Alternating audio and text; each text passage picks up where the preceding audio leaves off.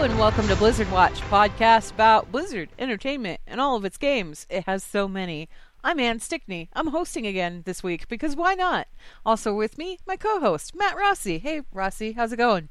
How's it going? All right, I've been waiting to tell this one for a bit. When you say you're waiting to tell a story, I know it's going to be a good story. So yes, go, go, do it. I don't know how good it is, but uh, last this week I was having kind of a day, you know, feeling kind of not great about myself and my life and so forth. And I log on to Twitter and I see a tweet from Moorgard, uh, Steve Danuser, um, in which he's like, "Yeah, I got Ash Ashkandi today, and I thought of Matthew W. Rossi. And when I say I thought of Matthew W. Rossi, I, I what I mean is that I hope this torments him in some way." when when one of the big shots at a game you've been playing for over I guess how long has it been now? For 15 years? How long have I been playing this game? It um, came out in 2004. We're 15 years. 2019. Yeah. So I've been playing this game for 15 years, and one of the big shots, one of the head narrative designers of this game, goes out of his way to try and torture me on Twitter. I, I feel kind of warm inside, like you know I've I've made a difference in this crazy world. Uh, but I had to point out to Steve via Twitter that I still don't have my shoulders from Ordos. And that's all the torment he's ever going to need. I have three Ashkandis. I don't care if he gets an Ashkandi. I've got Ashkandi on alts, but I don't have my shoulders on alts. Look, the more Ashkandis in the world, the better. Yeah, that's that's great. I hope everybody gets an Ashkandi. I hope rogues get Ashkandi at some point. They get to use it with like I know it would look ridiculous, but who cares? I don't care. My point is I still I believe have I have the model in my wardrobe, even though I don't have a plate person that can wield it right now. Yeah, it's just I don't have my shoulders, Steve. That's all the torture you're ever gonna need. That's the you're just getting greedy at this point that, that's all I got to say on this one. You, you, you've already got me. You've already ruining my life every time these things don't drop. You don't have to work hard on this. So yeah, that that happened this week, and I've wanted to mention it on the show ever since because in a weird sort of way, it's like bragging. That and yeah, there you go. So yeah, that that's Steve Danuser noticed me, and he wants to torture me. senpai, senpai wants to ruin my life. Good job. Yeah. So yeah. Okay as far as I'm concerned, I, I, have. What have you been doing in Warcraft? Have you been doing anything in Warcraft lately? Or are you sticking to Diablo or avoiding the games for a while? No, I've been playing like when my wife wants to do stuff like emissaries and so forth. I go on and do them with her. Uh, Diablo, I haven't played much because I've been waiting to get my season character and really make a blitz for it. I just haven't like you know it's been stuff like going to the doctor a lot or just not feeling very well so I haven't done that yet. It's mostly been World of Warcraft or again Assassin's Creed Odyssey. Um, I could talk about that game, but this is not a show where we talk about those games. This is so, Blizzard Watch. it's yeah. not so, Assassin's Creed Odyssey Watch. I will say though, one of the weird things that's been happening in gaming, it feels like game companies are switching roles. Like, and it's one of those weird things where I'm watching it happen, and I'm like, do do, do, do companies like because because Ubisoft hired Mike Laidlaw. Yeah, I saw and, that that's a huge thing. That's that's seismic. Explain who Mike Laidlaw is for people oh my God. know. Mike Laidlaw, well, for one thing, he helped make Dragon Age. Yeah. Uh, he's one of the big names in role playing game design. If you've played a role playing game, especially a BioWare role playing game, you've probably done, you played some of Mike Laidlaw's work. Him going over to Ubisoft at this moment in time is, it's very, it's very odd. It's just, it's, it's like completely changing around the gaming thing. I, I really do feel like we need to see like what companies are going to do. What are the new games coming out? Um, and Blizzard in particular, especially with stuff that's been going on the past couple of, of months.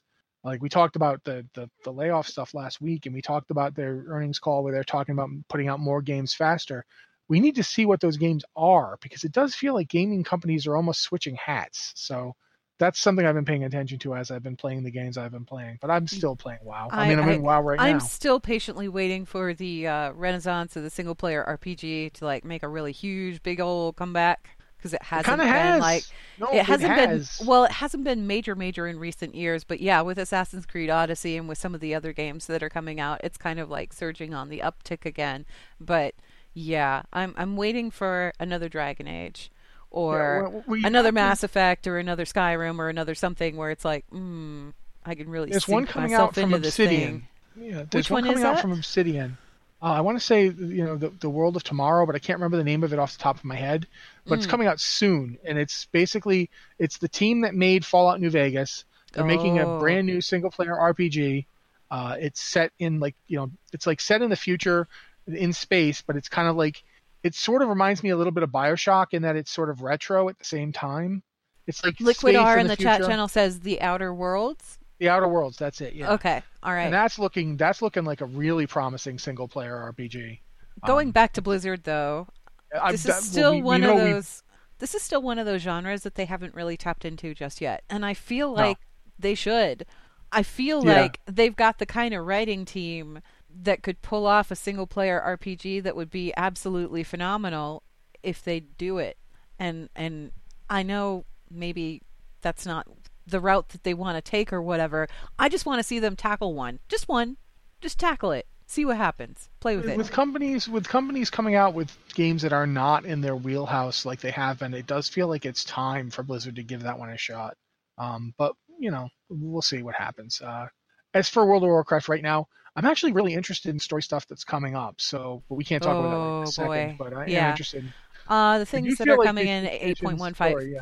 yeah, the things that are coming in 8.1.5 are pretty significant. That's all I'm going to say about that for right now. But yeah, we should probably talk about the top stories for the week. There's not a ton on here exactly, but um, Burning Crusade Time Walking is out this week. If you guys are interested in going in and doing some time walking, uh, with the Burning Crusade time walking, I believe that also means that the Black Temple time walking Yes, is active Black too. Temple Time Walking Raid is out. You can do Mhm. that right now.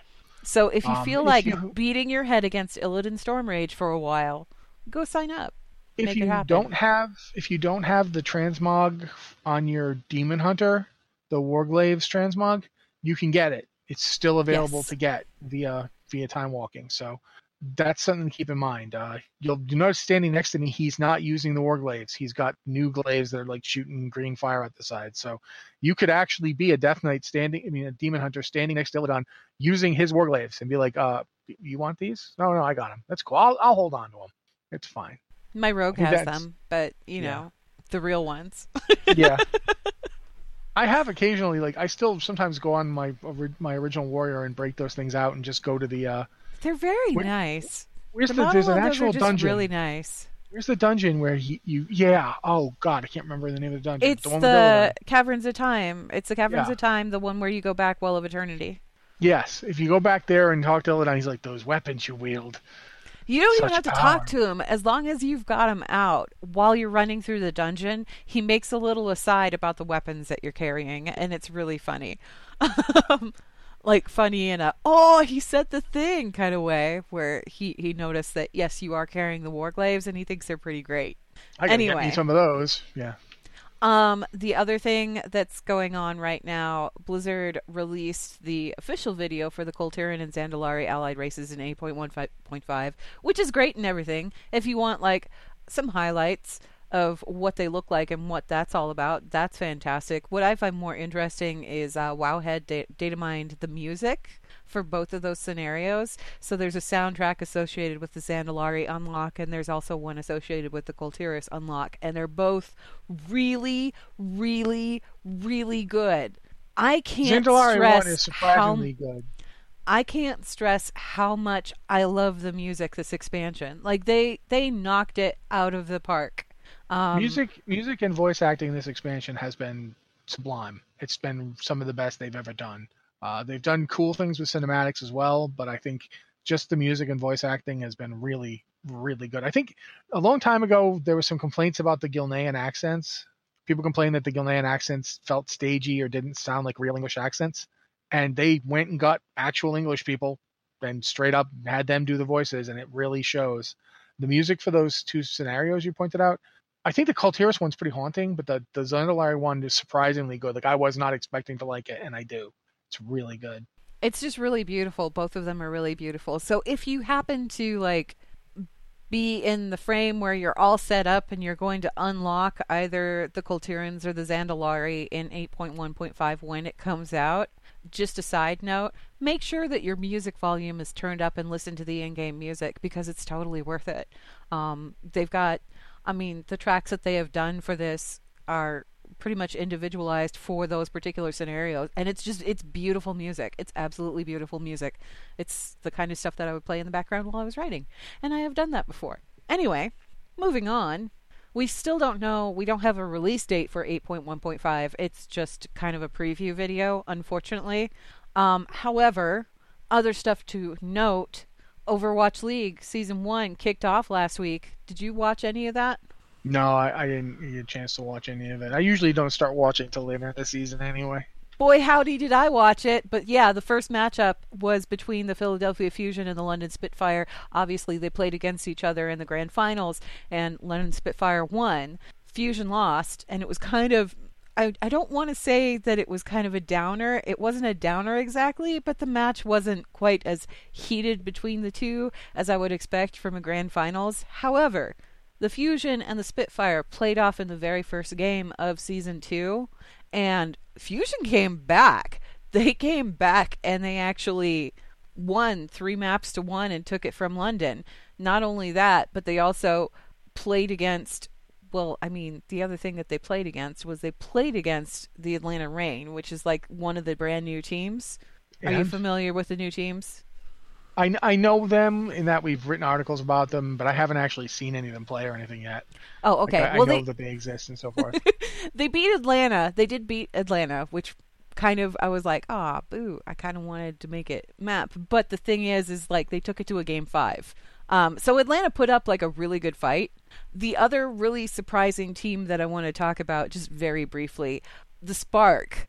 People were expecting the Spark to do good things, and the Spark have done some amazing things so far. They are two and zero already, and they their first opponents were against the Shanghai Dragons, and unfortunately, like I said, I love the Dragons and I'm consistently rooting for them, and that has not changed. But the Dragons still don't have a win under their belt after the first week. Um, they played against the Spark. The Spark won against the Dragons. It was a three-one though, so the Dragons did take one of the maps, which was okay.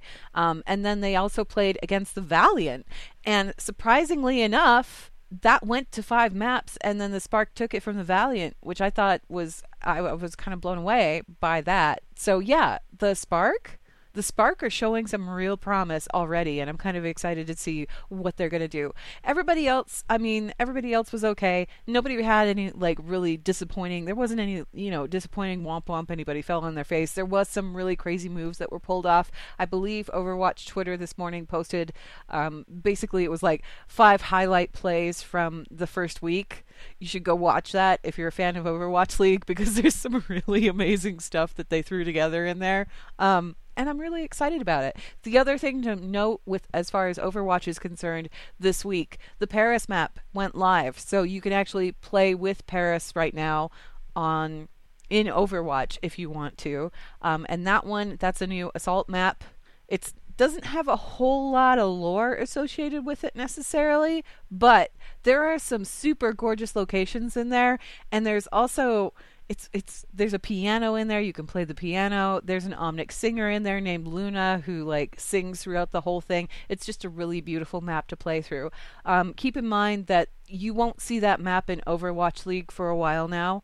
Um, they don't typically do they don't do build changes through the season. They do it in between stages. So the soonest we would see Paris in Overwatch League at all, I think, is probably going to be stage two and not stage one. Um, in theory, I, I I think that's how they're still running it. That's how they ran it last year. We didn't we didn't Keyboard. get builds like immediately. the piano thing though, people have been like, going nuts for that piano. Didn't somebody even like write a program so they could like play the piano with an actual piano keyboard? Yes. I seem to recall that. So yeah, people people have been really excited about the piano. It's the it's the basketball hoop of the new of the new map. And people are really excited for it, which I you know, Overwatch is always full of little details like that. I don't necessarily get it, but it's still kind of cool. Um, the other thing is that obviously, with the release of the new map, people are already speculating about what the next hero is going to be. Um, I don't know. well, isn't the speculation honestly- kind of the speculation is also fueled by the fact that it's hero number thirty. It's hero number that's a big thirty. deal to people. Yeah, it's hero number 30. Everybody's really excited about it and they're wondering, you know, they're looking for teasers and that kind of things. But like I don't think that we've had anything really big released as of yet. Um, in Paris, Paris is a beautiful map, but I don't think that there's any like huge clues there that are pointing to, hey, this is going to be a new hero or anything like that. So I'm not sure when that's going to come. But usually, I mean, their hero releases are pretty staggered out, and it's been a while since we've gotten one, so I'm kind of hoping that we see another one sometime soon here. I don't know who it's going to be. I know it's not going to be. Um, oh my gosh, I forget her name now. The one from the, The- Ash short. Yeah, the one the from the robot. Ash short. And they don't say her name in the actual video. And I forget, like I said, I forget what her name is. And I keep wanting to say Luna. And I'm like, no, it's not Luna. Luna is the singer in the Paris map. This is a different character altogether. But yeah, it's not going to be her. Although they are looking at her as a potential hero at some point, maybe. But um, yeah, I just, I want to see a new hero. I want to see some more lore stuff. They've been pretty good about feeding us Echo. Thank you. Epic Lurker in the chat channel said Echo. that is it. Yeah, it's not going to be Echo. That's not going to be hero number 30 unless plans have changed. But I, I believe that uh, Kaplan said that there they weren't going to make her a hero immediately, although they were looking at the possibility of bringing her in as one. But yeah, I don't know. So yeah, hero number 30. Haven't heard anything yet. Everybody is speculating. Maybe we'll hear something eventually. My theory Um, is still that it's Gerard. You think? No, No, Gerard's I don't gone. I don't think it's Gerard, but I would I would laugh so hard if it turned out that he didn't die and he's been held this whole time and Ah, now he's coming back and he's scarred up and really angry and then we find out that he was there's more to his and Widowmaker's relationship than we've been led to believe and maybe she wasn't entirely brainwashed but instead was just you know she had reasons for what she did and we know that she visits his grave and leaves flowers so there's still an emotional connection there even though she denies it so it would be interesting. I do not think it's going to happen, guys. Um, do not. If it happens, great. I mean, I'd be interested in seeing it, but I don't expect it. I think the next hero will probably be something else entirely. The only reason I hint at Gerard is because it's in Paris. So it kind of makes sense for both Widowmaker and Gerard for it to be related to his release. I But guess it's not gonna I just it would be it would be how many heroes now have we had where it was like, oh yeah, they died, but they didn't really. So it would be like another yet another one to tack onto the list. You know what I mean? Well, there's only been um, t- two that No, there's not really. Reyes, Ana, seventy six. Yeah, but Reyes in in '76, since they were they were day one releases, didn't really have that feel. Ana, I'd give it to you, but both Reyes and, and '76, yeah, sure, everyone thought they were dead, except that from the moment we see them, they're out doing stuff. You know what I mean? I'm just saying that if Gerard shows up again, it's going to reinforce this idea that I have where it's like somewhere in that original OG Overwatch contract it says if you die you're not really dead, Mercy keeps but you have to pretend that you're dead. Heroes Mercy never keeps- die. Yeah. Conspiracy. it's a conspiracy thing. This is the global conspiracy. The original run of Overwatch has been genetically enhanced none of them can die ever. This is the hero. This is the future liberals want. One Overwatch can't die. Oh God. Here's the deal. We're going to make you into a superhero team so that you could save the world from the Omnic crisis. The trade off is you're immortal because just in case they come back. That's why. I, you know, stranger things have happened in that game.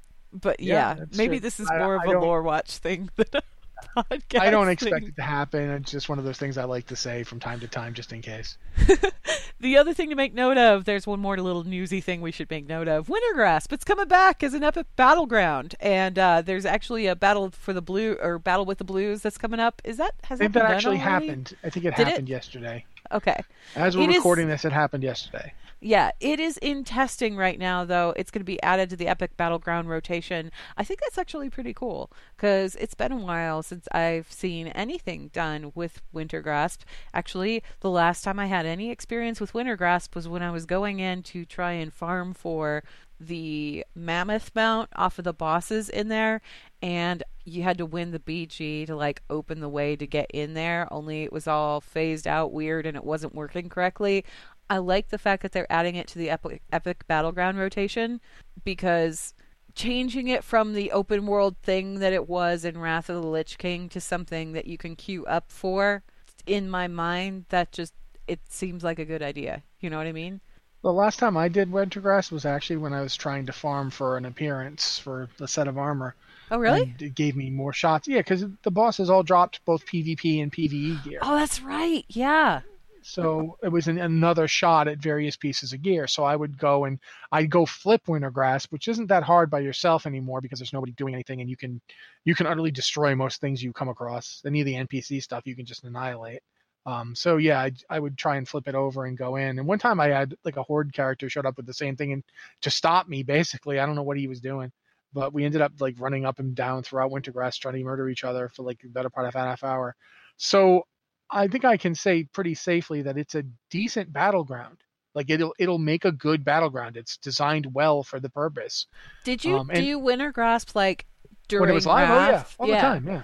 Because that was one of my favorite parts of Wrath was Wintergrasp. And I, I, hated don't, Wintergrasp at the time. Um, I'll be up. I loved it because I, I just I loved the fact that You were playing it was when whenever it was active, people would pipe up in general chat and go, "Hey, it's live! It's live! It's live! Everybody!" Queue. And there was always a big group of people that were waiting for the the switch to flip so that they could queue up and go into it and actually like fight in it. And there was always a really big crowd of people in there, and it was just a really good time. And I yes, I played Horde, but I also played Alliance and I played Wintergrasp on both sides. It was fun either way. See, I don't know if it was just my server, but it was really unless my guild went in as a group, and which we did to flip it so we could get the uh the you know the raid bosses. It was often a real painful experience for us doing it. So, but then again, we did do it a lot as a guild. Um, but I think part of the problem I had with it was I was a prot warrior at the time. So, prot warriors in PvP in Wrath weren't fun. I was was gonna say in Wrath, probably not so much. Yeah. No, not fun. Although it was, I did have the experience of watching a paladin, uh, a blood, a blood elf paladin, uh, just utterly frustrate a group of eight rogues. they just could not kill this guy. It was driving them crazy. I was watching them chase him around, and he just he'd Blood bubble. Elf Paladin. Yeah, yeah, he'd, Yeah. he'd bubble. There was a mage trying to help him. He'd silence that guy. He just it was like watching him go, and it was Paladins like paladins were a pain. yeah. They were painful, so painful until we got uber geared in Icecrown Citadel, and and then they were slightly more dent worthy, but only just.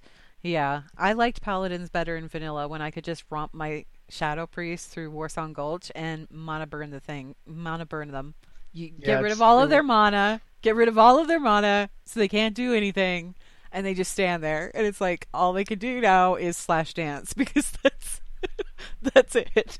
They could maybe try and hit you with the hammer, but that's it. I think the the weirdest PvP battle I ever saw was in was in Burning Crusade actually between a Resto Druid and a Holy Paladin. Oh as they boy. ineffectively hit each other and healed each other to full, like you know they were healing themselves to full and very doing very little damage to each other, and it went on forever. Like I, the two of them were just fighting off in a corner the whole time. It was like it was I think it was outside Zul'Aman. Yeah, it was. It was outside Zul'Aman because it was my guild's Resto Druid versus a Horde Holy Paladin. And like his guild showed up, but they didn't help him, and our my guild was standing there, but we didn't help him. We just watched. We're like, is this ever going to end? Like, well, the raid's in an hour, so I hope. When I was in yeah. vanilla, there were two resto druids that dueled each other outside of Orgrimmar on a regular basis. The longest duel that they had went on for I think it was like an hour and a half or something. It was ridiculous because they couldn't kill each other. They just couldn't Nope. do it. There Could was no it. way to do it. Oh, but it was fun to watch. People were just kind of watching and making bets and going, "Okay, who's gonna win? I don't know." And then they get bored and leave before it ended. Well- yeah, Yeah, Wintergrasp because it had it was designed well. I think it will make a good battleground. I think it'll Yeah. be interesting to see it as a battleground. I- I'm looking. I'm hoping that they then go forward and do that with other stuff like uh, uh Tol Barad. Yeah. Think Tol Barad would make a really nice battleground. And I'm hoping when they do update this, they update like maybe they'll do something cool like time walking for the you know the Wintergrasp raid or something. To make it make something cool you could do with it. That would be nice. Ooh, I didn't even think about that. They could do time walking with the Wintergrasp. Yeah, because Wintergrasp and then Tol Barad too. They both had raids in them, and it was like whoever controlled the battleground got to do the raid or whatever. That would be cool. I don't think that they're planning on doing any implementation as far as that goes, but I really like the fact. No. Yeah, I really like the fact that they're bringing Wintergrasp back though, because that was for me that was a really big part of Wrath, and and it was back when I was still doing PvP fairly regularly, and I just I, I really loved Wintergrasp. I don't know, it was something about the combination of the vehicles and smacking down walls and things and that kind of assault, and then just being with a big mob of people that were you know bum rushing all over the map. It was great. I really liked it. Anyway, we should probably get to emails because we do like to do those things. So, emails if you have an email for the show, you can send that to uh, podcast at blizzardwatch.com. Just be sure you put Blizzard Watch in the subject line so we know it's intended for the show. We take questions on any of Blizzard's games, any of them, really. So feel free to send us whatever you happen to have. Um, and we will go ahead and answer that for you. Speaking of which, we have a really it's a really lengthy email that carried over from last week. And I don't think we're going to go through the whole lengthy email, but I think that we're going to go ahead and address the last little section here just because it's kind of interesting to me. Um, and this is from Daddy. this is from Daddy, who's a Lightbringer Tauren warrior. Hi, Daddy. nice to hear from you again. Friend uh, of the show. Been here a few times now. Yes, yes. Uh, we're going to go ahead and address like the last little bit of their thing because I, I feel like you have things you want to say about this. Anyway, uh, Daddy says, I just finished the Mag'har intro, and it was awesome. It made me want to visit Warlords, revisit Warlords of Draenor, and we all know that's hard to say. But I was interested in your thoughts about all the story beats brought up. Sylvanas states at the start that the portal to alternate Draenor was closed, so I guess this is why they never came to help during Legion. Did I miss this stated earlier somewhere else? Yrel went crazy, and I know a lot of people didn't like the story choice, but I can honestly see it too. Without Velen to guide her, plus youthful ambition and Draenei culture plus history, I can understand why she went like crazy.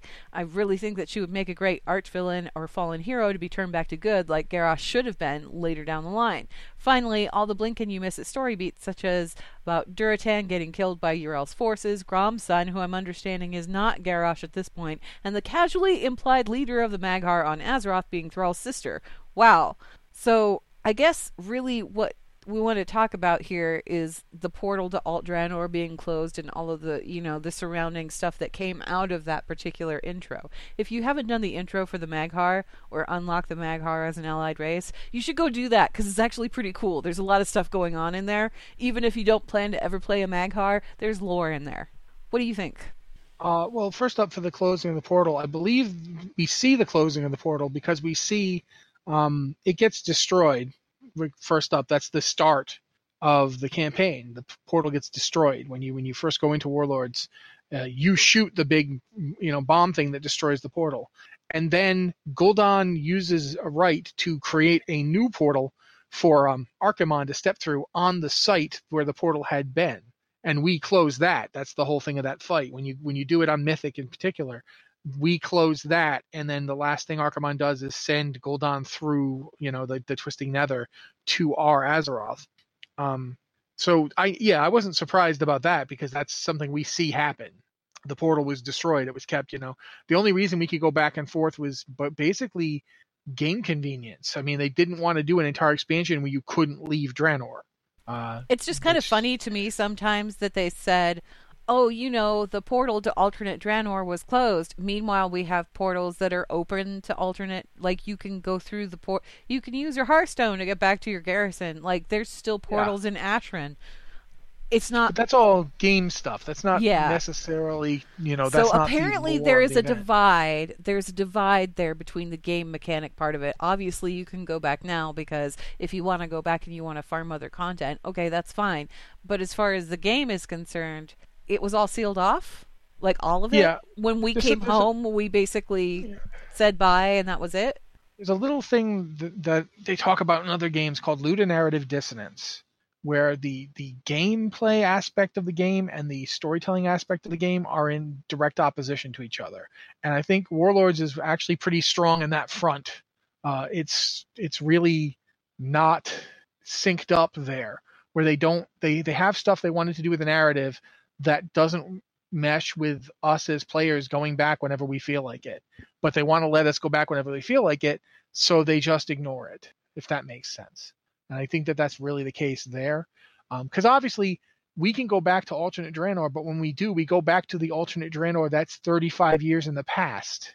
We don't go back to alternate Draenor now until this this uh, scenario. It's the first time we went to we. It's the first time we've ever been to that Draenor in our time. Like they're they're synced it's up with basically alternate Draenor, but it's present day alternate Draenor, which all of this gives me a headache and makes me wish this expansion had never happened.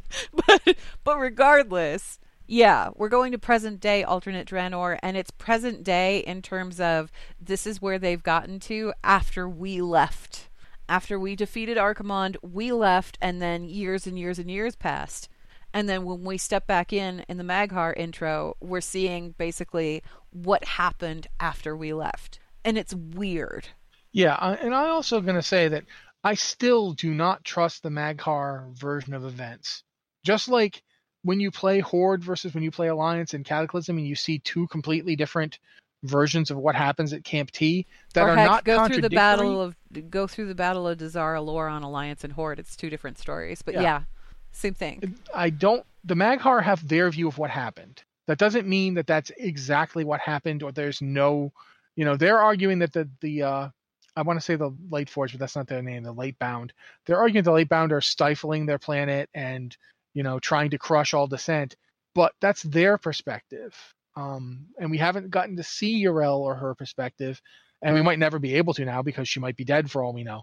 Uh, we don't know what happened. We know that the, supposedly the planet was dying. And just like the Mag'har were blaming the, the Lightbound, the Lightbound were blaming the Mag'har. They were like, this is your fault. You did this. It goes back and forth. The two, you know, the little bit we see, the Lightbound seems pretty certain it's the it's the Mag'har's fault. Now, are they right? We don't know because we haven't really gotten to see the, the story from their perspective. In a weird sort of way, I almost feel like it's too bad we got Lightforged Draenei because it would have been better to get Lightbound Draenei, if that makes sense. Because that we're not going to get another race of light touch Draenei as an allied race. They're just too similar to Light Forged. We're not going to get them, and thus I don't know how we're going to get to see their story. If that, if that, you know, I, I don't know how it's we're like going to find out. It's like a broken remnant that's just remaining broken because when we left, when we left, when you finish the Mag'har scenario and you get back to Azeroth, the implication there is that they can never go back because there's nothing to go back to. They're stuck here on our Azeroth in our reality, whether they want to be or not. They can't go back. Um, and and the implication is that the world's just done. It's gone. It yeah. Oops. It was oh, well. dying and it fell apart. Yeah. Which is I I don't know. Like maybe the alliance could go back to that exact moment. And maybe one them, day we'll go back to Warlords of Draenor. Only it'll be alternate universe Outland. Maybe I don't know. but which is a terrifying just... prospect. But it's like, ooh, it would be like revisiting Burning Crusade, only a slightly different version of Burning Crusade. And you know what? I could see them pulling that off if they did it correctly. But I could see them pulling that off.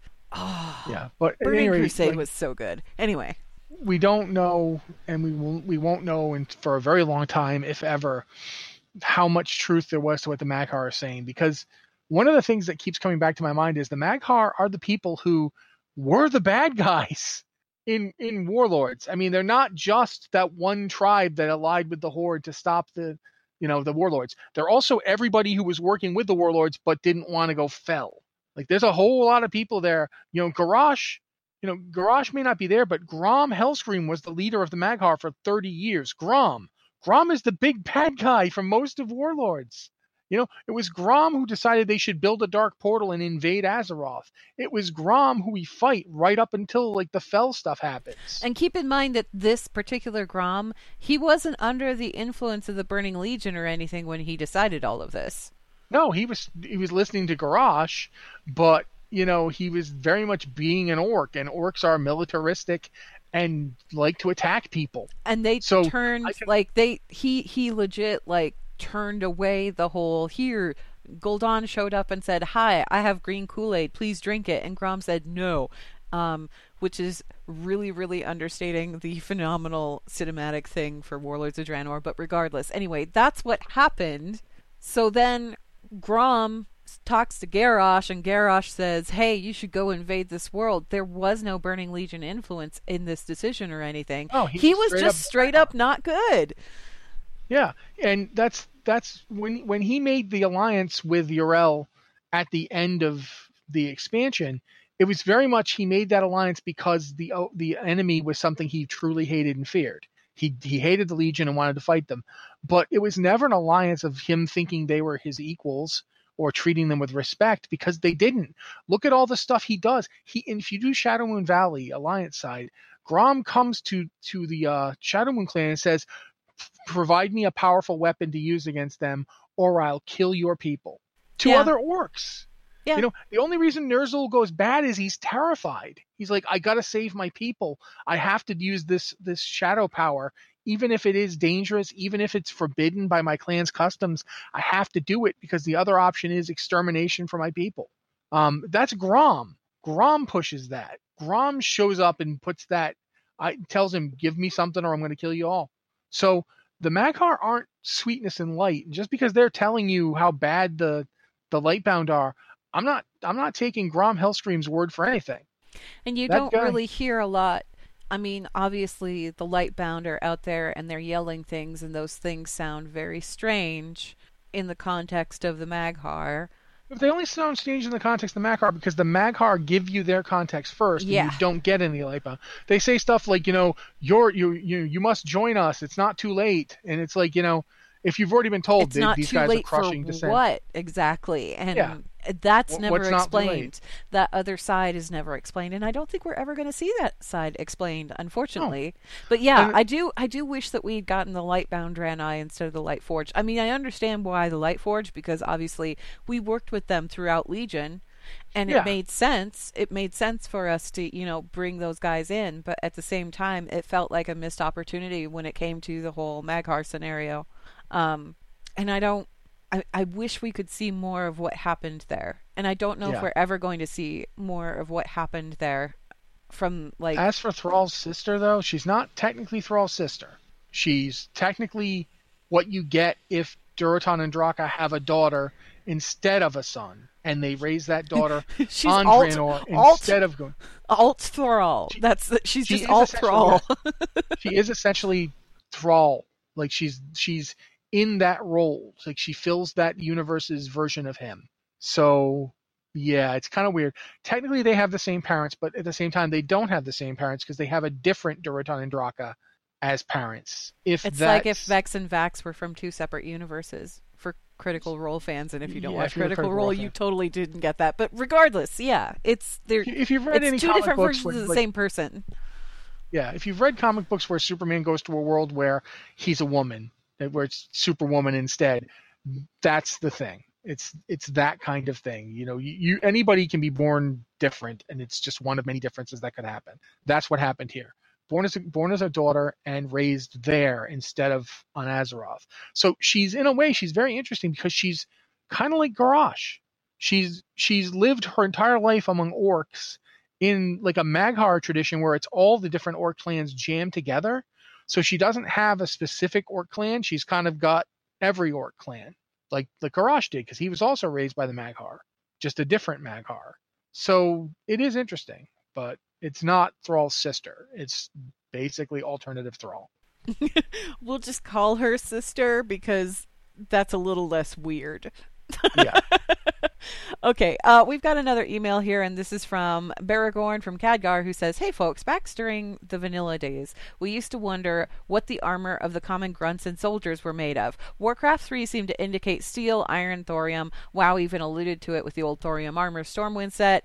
In Battle for Azeroth, though, I noticed that we seem to be mining Monelite, storm silver, etc., to make armor and weapons, metals that I've only ever seen on Kul Tiras and Zandalar. And this is, of course, in the Stromgarde scenario. Like in the Stromgarde scenario, that's what you're picking up and you're like using when you're doing armor upgrades and things like that.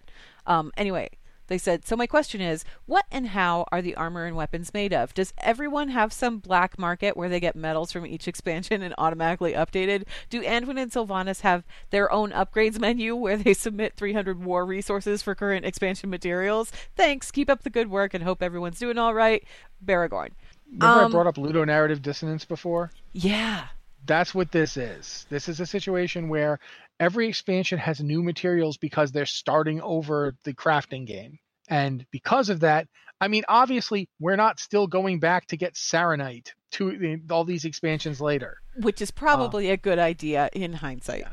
But I mean, like, look at when you went to like Pandaria, there was a different material, Ghost Iron. When you went to like Warlords, there's you know Warlords was weird because it was a different material, but at the same time, it was like you know BlackRock and it was I think it was called Iron, but it was there was like I don't want to say Dark Iron, but there was like definitely it felt weird to go to alternate Draenor years in the past and be getting all this new material to craft with instead of just you know plain old iron. But at the same time, if it was just plain old iron, was it fel iron? No, it wasn't fel iron. That was oh, that was, it was something Crusade. else. It was but not. Yeah, it, was, fel it slate.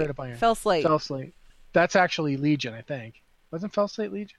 Was that Legion or was that Warlords? That's the thing. Every expansion does this. Every expansion has its own set of resources. And the way that I look at it, and I don't look at it with the whole dissonance thing going on, the way that I look at it is this.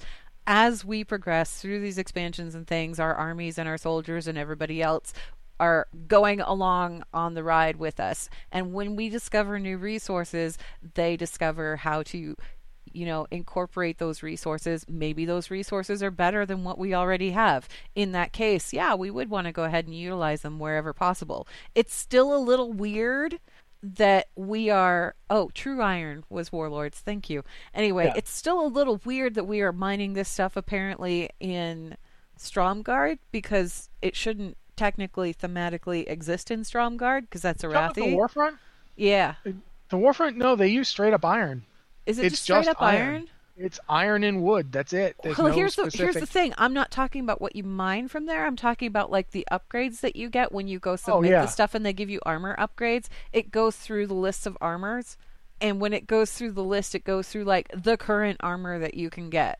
Yeah, uh, that's again. I mean, it could be it's a weirdness it thing, but I'm like, well, could maybe just be narrative dissonance. Who knows? You know, maybe they bring in the Monelite maybe they export that in and they're taking the iron and incorporating it with that to make new armor or whatever. But the thing is, what it all boils down to is when you find a new resource and that resource works really well, yeah, you want to go ahead and utilize it wherever possible, particularly if you're fighting an enemy that has access to those same resources.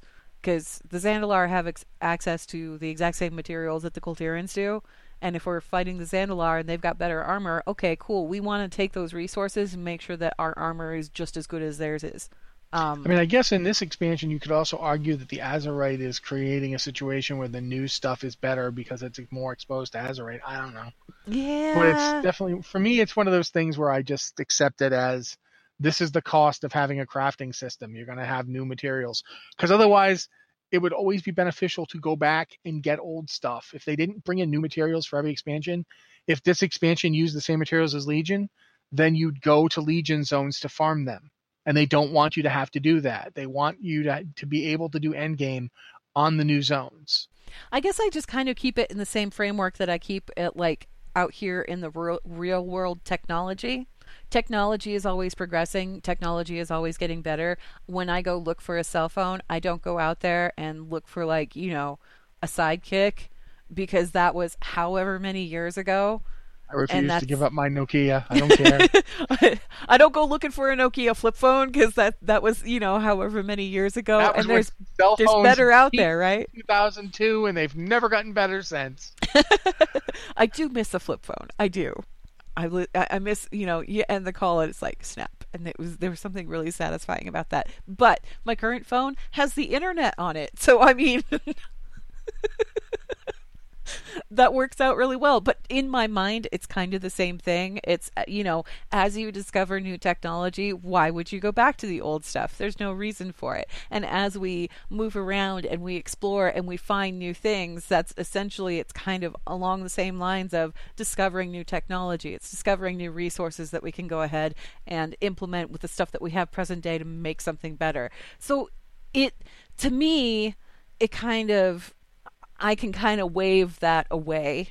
In, there's a corner of my brain where I'm like, yeah, okay, I can wave that away. It's not too important. It's not too like out of weirdness or anything like that. It's just a thing that happens. I don't know, but that's just me. Anyway, uh, let's go ahead and get to another email here. This one is from just Demon. Um, I don't know who Demon is. They don't say where they're from, but it's from Demon, who says hi there. Oh, it says right here, Demon Cra- Demon Crassy. It's like Yeah. democracy with an N. They have emailed us before, and yeah, I'm sorry. Your name is the hardest name. Okay, and they said human arcane mage from Emerald Dream here. So, okay, they did actually say who they were. They said, What could be done to make guilds good again, or are they already good enough? I strongly believe guild functionality needs an overhaul soon. We're long overdue for guild halls or something along those lines. Even bringing back a revamped leveling system for guilds, something to give guilds a bit more of a kick. Um, are you in a guild currently, Rossi? Yep. I like my guild. They're nice people. The functionality as far as like the guild interface and all that other stuff. Do you They think it's did like something to it in in this expansion. They changed the guild window, and I don't like the new window. it's all uh, like it's a little communities and stuff now? Yeah, uh, I'll admit that that's not tremendously fun to me, but in terms of just guilds doing what guilds have always done, it seems like guilds do what what I want them to do just fine. They give me people to play with and do stuff with, and that's all I really want from them. Um, this is not me saying I don't want guild halls. I've always wanted guild halls. I think guild halls are great. I'm still uh, once again going to bring up my idea that you should be able to make your guild hall be any raid you've completed. When you've killed the final boss of a raid, you should be able to then set up a guild hall that looks like the inside of that raid. Um, I've thought this way forever. Um, I, I definitely think, you'd like for instance, it would be great if you went to Blackwing Lair, killed Nefarian, and now Blackwing Lair is your guild hall. I think that would be awesome. But regardless, I don't really feel like guilds are bad. I don't feel like they need a whole heck of a lot to to make guilds better. In terms of the interface, though, yeah, that interface needs to be fixed. I don't like it. Not fond of the guild interface. Here's my thing, and maybe I'm, you know, one of a select group that feels this way or whatever. I really liked the guild leveling system when it came out. Um, The Cataclysm one? yeah, going out and doing Yeah. the guild leveling and getting the achievements and all of that other stuff, that was a really fun part of that expansion for me. And it was a really fun part of that expansion for my guild. Like, we would have guild nights where we would go work on guild achievements or we would go work on grinding out guild levels or doing something, you know. It's like people were actively leveling alts so that we could get achievements and that kind of thing and it just it really brought everybody together we thought it was really cool and really fun and then they kind of gutted that system and threw it by the wayside. I mean, there are still guild achievements to be had out there and everything, but they never really did anything with it. It's like they just sort of deserted it. And the guild perks and that kind of thing, that all went away. Yeah, I mean, I get why they thought some of them were too good. Like they, the Mass Res one, I understood why they didn't want to have it. Okay, but Mass anymore. Res was so good. Oh yeah, but that's why you can Yeah. you can argue it's too good. yeah. But I do feel like like I remember people.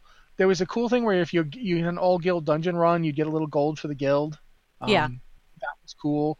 All guild raids, same thing. Um, there was just there was neat little things that weren't huge and game breaking that they, they had done that were when people were questing and stuff, like a little bit of it would go towards the guild and all that other stuff. I mean, it was like it made being in a guild feel more meaningful. I don't know. It just made like the group of pals that I had acquired in Wrath of the Lich King and had raided with throughout Wrath. It kind of made us feel a little bit closer in that aspect. And yeah, I don't know. I miss that. I just I miss that. You know, it's not around anymore. They took it out and then they didn't put anything in there to replace it really. And yeah, we got the community thing, community thing and all that other stuff and that's fine, I guess, but I don't know. And guild halls, yeah, I agree with you 100% on the guild halls thing. I don't know how I feel about making a guild hall an, a raid that you've completed, although part of me is like, yeah, that would be really cool because then you could make like Karazhan your guild hall. That'd be pretty rad. Yeah. but I mean, even if you didn't do that, even if you just had like the guild hall be a building hmm uh, somewhere in like your capital city, at least it would be a cool place that everybody could go. Um, and if you make, you have to make an instance, otherwise it would just be a place everybody went, and then it's not cool anymore. But if it's like if you don't, if you see just people from your guild going in and out of it, doing stuff there, I think there's there's room for that. I think it'd be cool. Uh, that's just me though. I don't I don't know. There's probably lots of reasons why they don't do it, but it's one of those ideas I've I really liked since I first saw it brought up. Do you think there's anything else that could be added to guilds currently that would make them interesting again? because it just it feels a little lackluster right now. It's felt a little lackluster since they gutted the whole guild perk system thing to me. I wish they would think- put those back. Maybe not as powerful as the as the initial iterations were, but I wish that they'd put something back in some to some degree with that system. I would re-examine them. Like, go ahead and re-examine them. See which ones are like, you know, I like I said, do a complete guild run and get a little gold. That wasn't overpowered. Uh, maybe put in a thing where if you do a run with an entire guild group, uh, you get another shot at like gear at the very end, kind of like the mythic chest. It could be like a guild chest that gives you like you know something that would drop in the dungeon anyway. Everybody maybe gets a little extra something. That would be nice. It I mean, I kind of understand. Yeah, I kind of understand why they don't want to do anything too over the top with this because the thing is, is they did implement cross realm raiding, and they Im- implemented, you know, different kinds of raid. They want people to be able to raid with each other and do instances with each other and everything without having to be guild or feeling like they have to be gilded together. And I get that. Like, I get that um, particularly you know if you've got friends that are on two completely different servers but they want to you know go ahead and knock out a few raids or knock out some mythic plus dungeons or whatever um, and they don't necessarily want to be in the same guild if you make it so that the guild gets the perks that give them the advantage in these cases they will no longer look at people from off server as an option so Yeah. doing one kind of cancels the other out Well, th- then again, though, guild the way guild runs worked, you could have like if you were doing ten man, you could have eight people, and it would be fine, even if you had two people who weren't in your guild. As long as eight were, then you got the you it got was like the a majority. So rules may- kind of thing yeah yeah, so maybe if you did a thing where you know it's like eighty percent of your raid is is in your guild to get it counts as a guild thing. But one thing that just came to mind to me that they could do, but might this might be way too good. But imagine if guilds didn't have to care about Horde and Alliance. I know, right? Like if your guild could recruit you, just you know, we need a warrior. Okay, got an orc warrior coming in, and he could be in your guild, and he could go to. It would have to be guild runs. He couldn't go to a non-guild run, just but he could go to guild runs with you. That would be amazing. And maybe it's too good. Like I, even as I suggested, I think it might be too good. Yeah. It's still one of those things where it's like I feel like guilds have kind of fallen by the wayside a little bit. Maybe not as much as some other game features like I don't know, the barbershop. Hi guys, that needs a really big update at some point. Give us some new things for it. Thanks. But it feels like guilds have kind of it's like they they've fallen out of favor, not necessarily out of favor, but they don't get the little perks and things anymore and they don't get the little cool things anymore and I kind of wish that they did. I just I kind of wish that they did.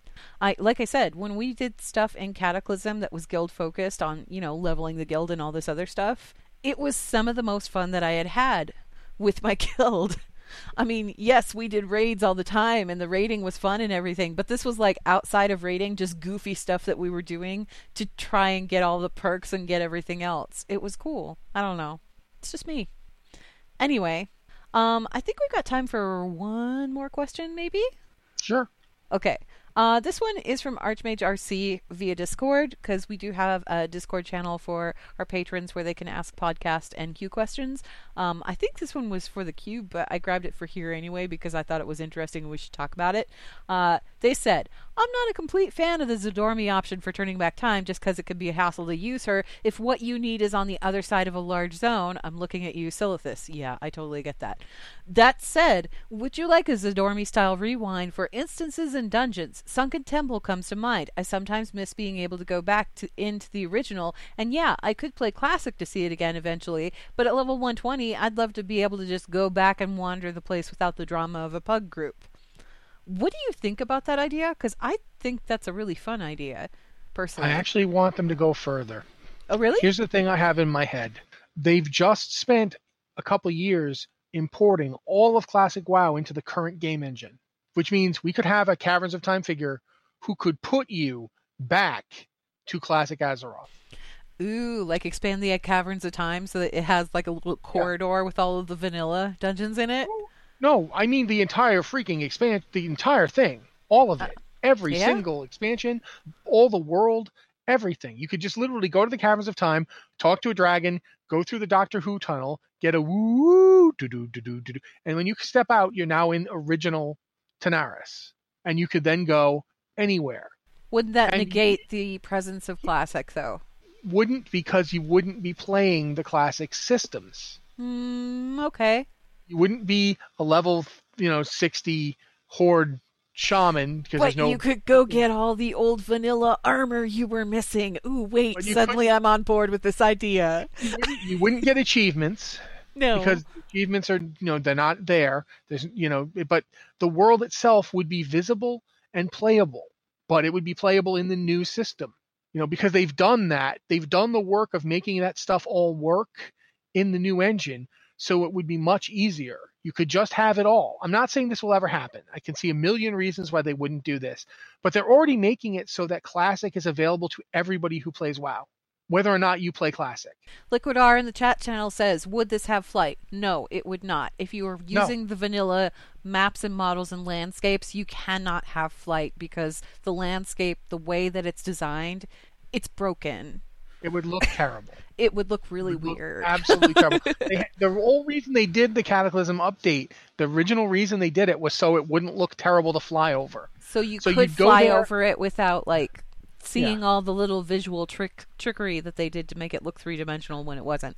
Anyway, Yeah, you'd, Go ahead, You'd have sorry. to go that you basically you'd basically have to go in and you'd you'd click on that NPC and you'd be shifted back and it would still be the old world. So stuff like you know you'd go to uh, Theramore and it would be there. You know all that stuff would be the way it originally was. There would be no updates to it. Everything would be the levels it was. There's no scaling. It's purely so your level like 120 or whatever character can see all that stuff again. And it's since they made the way they're doing classic is the second it comes out if you have re- regular WoW, you have Classic. You don't have to pay anything extra. So it's not going to affect the people who want to play Classic because they can just go play Classic. I think it would be kind of fun if, and this is this is an if to me, um, everything was already open because the one of the Yeah. appeal thing about classic is that patches are going to roll out over over the course of time, so people will be able to play through the patches as they cycled through in vanilla.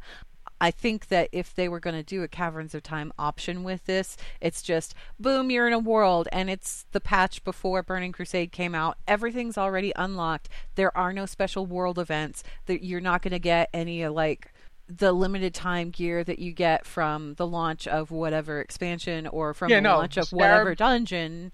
You're not going to get Scarab Lord. You're not You going to will get not get Scarab you Lord. You will not get any of that. It's already been done. It's already taken place. But hey, if you wanted to roll into Naxxramas at level 120 and go farm some transmog gear, go for it. I'd be down with that. I'd be so down with that. That would make me really excited.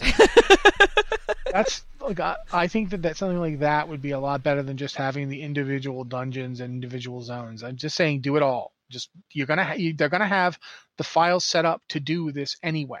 They're gonna have all those zones adapted to the new engine. So just make it all there. And you know, if you really want, if you're really worried about people getting gameplay out of it, remove the gameplay.